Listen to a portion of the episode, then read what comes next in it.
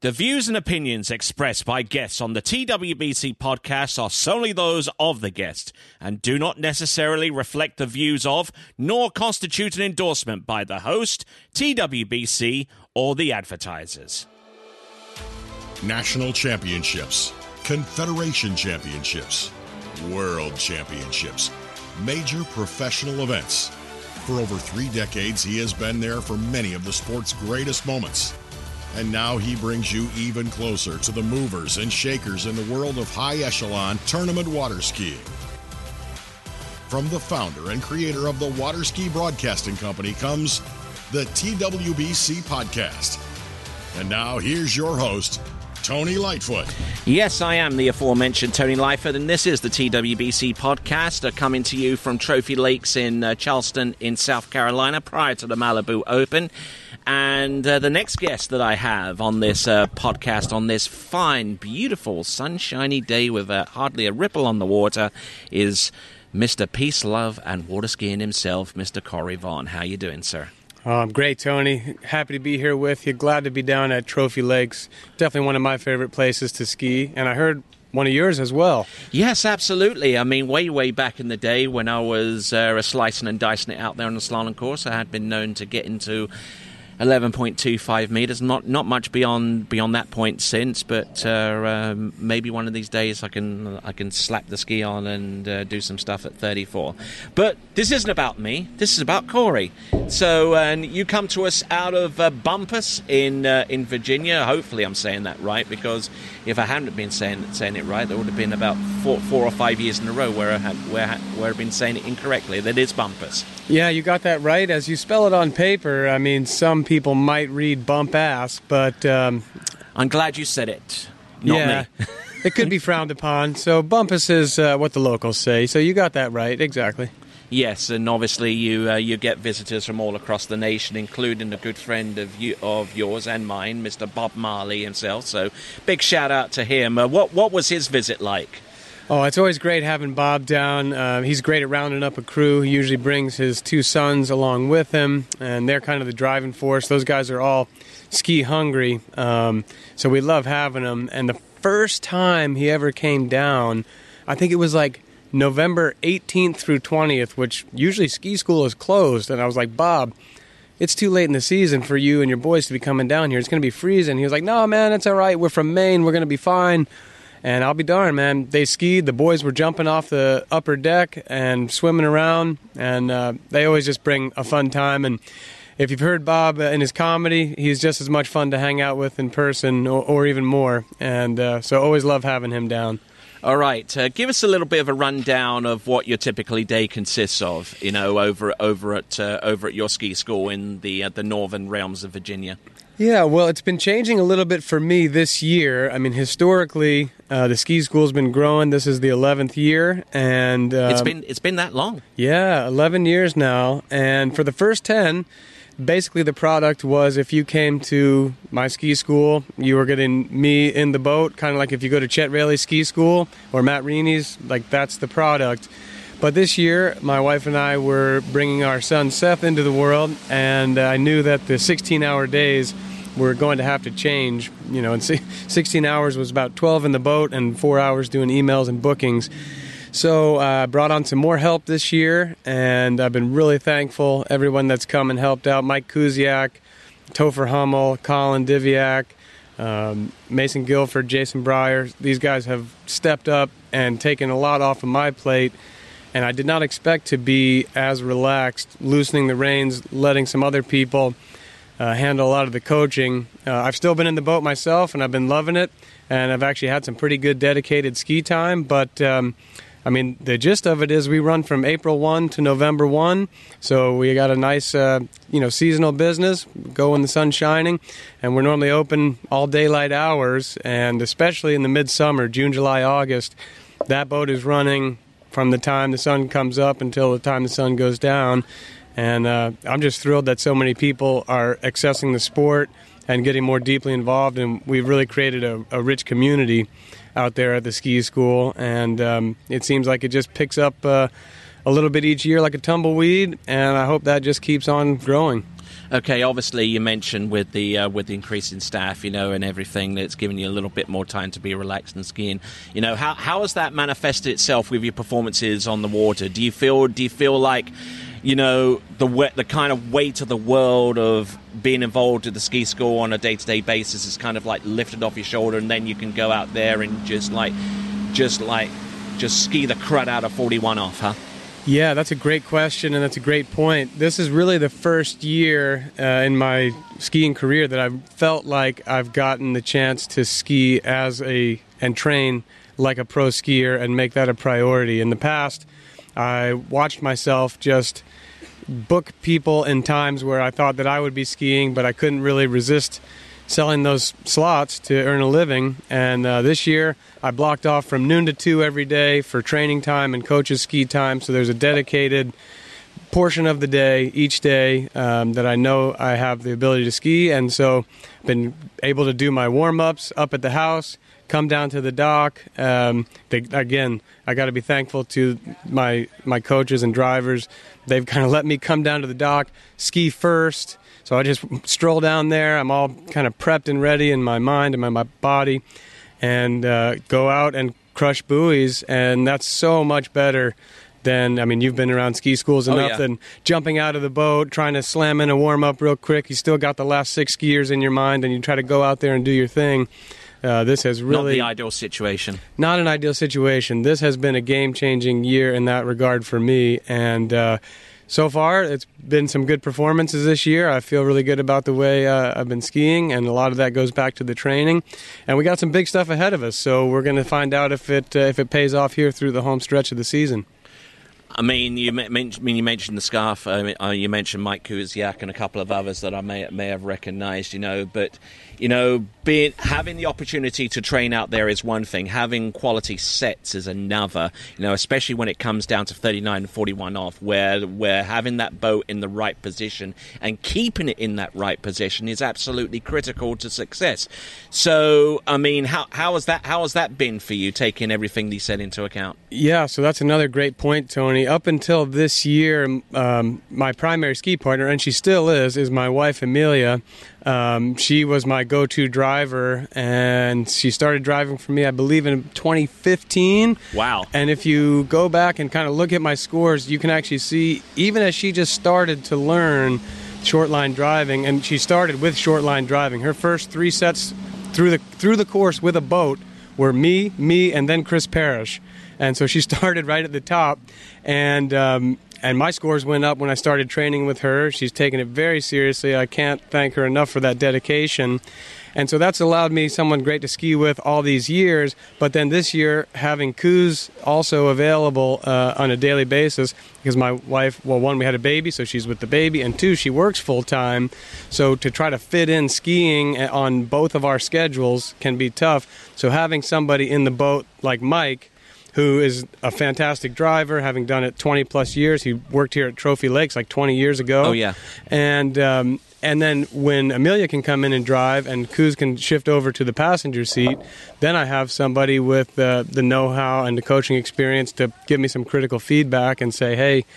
You know, you you stood up too quickly on your gate that time. That's why you ran out of speed, or whatever it may be things that I know I should be doing, but I'm not aware of in those short moments at 41 off, and so that that has been extremely valuable. Give us an overview of what your season has been like this uh, this year, because I mean you've you've skied a number of events, Hilltop and what have you, Swiss Pro, and Lord knows what, Lord knows what else, you know. So I mean. Uh, I mean, your skiing is your skiing is on the rise. Your consistency is there. That's hoped in no small part by by your cadre drivers and, and Amelia uh, through through the years. You know, so how's that manifested itself in performances in this season leading up to this event and quite possibly the World Championships coming up afterwards? Yeah, I mean, I do feel really good about it. Like you said, it's all about quality sets and getting that quality time on the water, which I think I've had better this year than ever before. So um, I think one of my best tournaments was at Herb's Cup out there at Radar Lake. I felt really good uh, leaving home, going out to the event, uh, showed up there. The, the good training at home transferred into the event. Uh, felt confident all weekend, won the event. Uh, so that was a nice confidence booster. And then Uh, I went to the Nationals slash U.S. Open.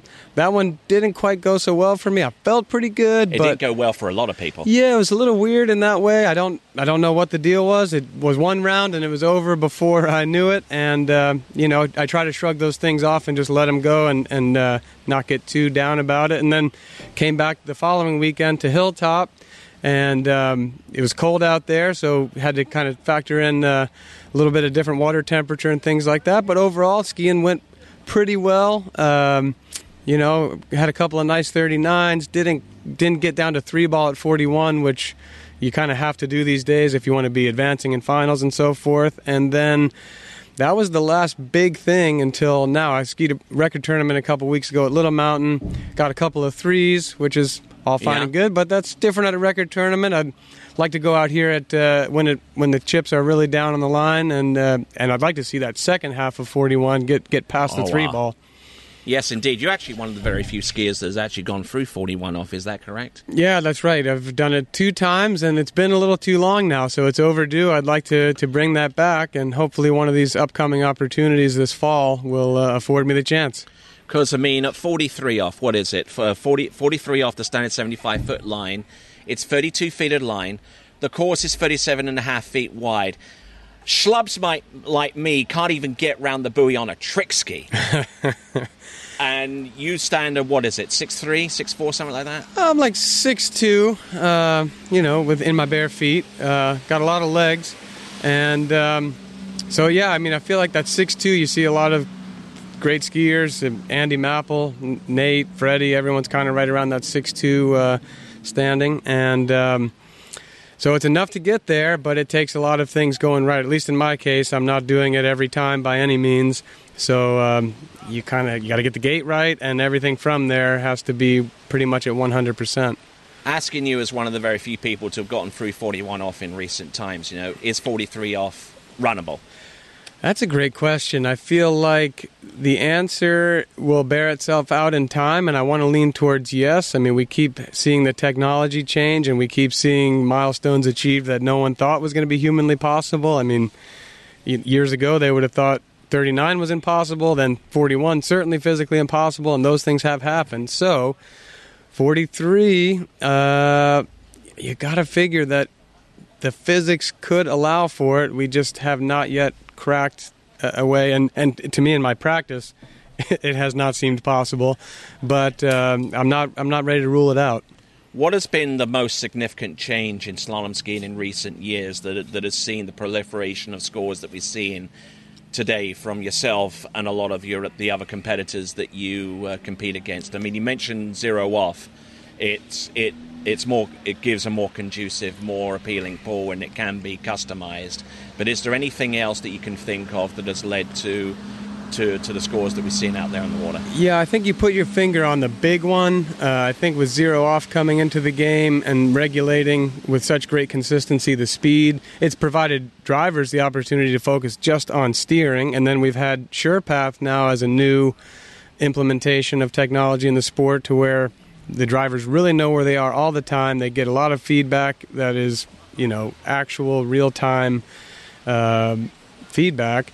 So that is a big help. But then I think that once zero off came into the picture and provided that steady pull, I think you saw all of the ski companies adapt their strategies uh, in building skis and ski design to meet a new style of skiing and the, the combination of those two things as well as uh, i think um, i can't speak for it 100% but a lot of these guys these athletes are, are training really hard year round all the time.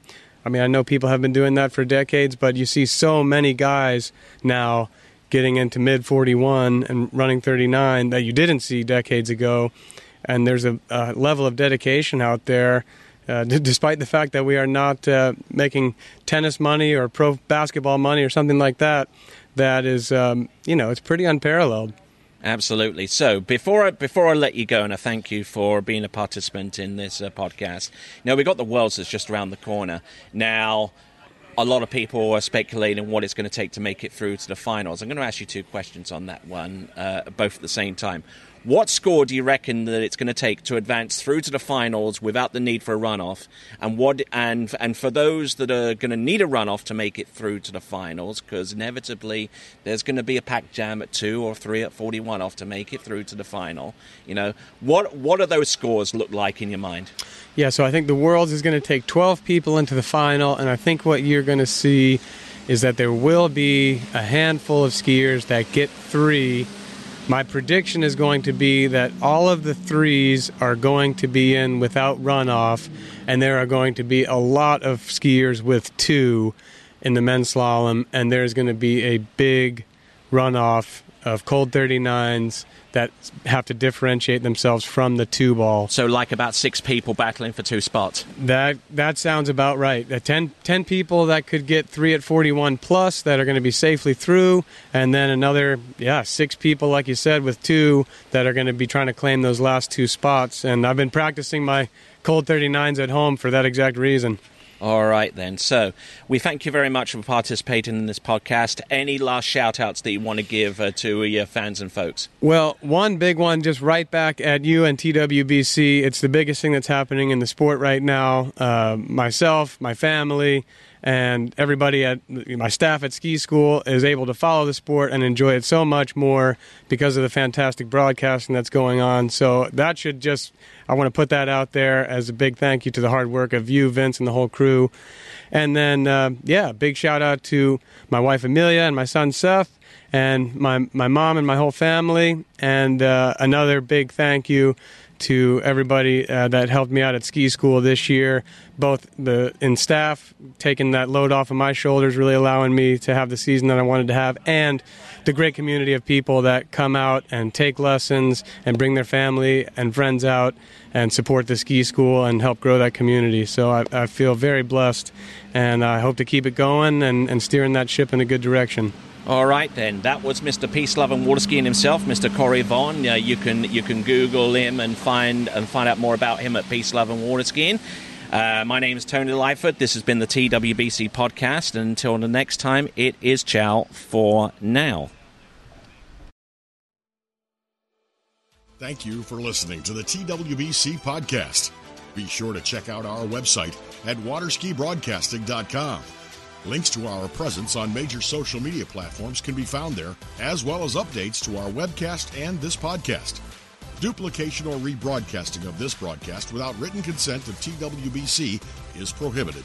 Subscribe to us on your favorite podcast platform and be sure to join us next time for the next edition of the TWBC podcast.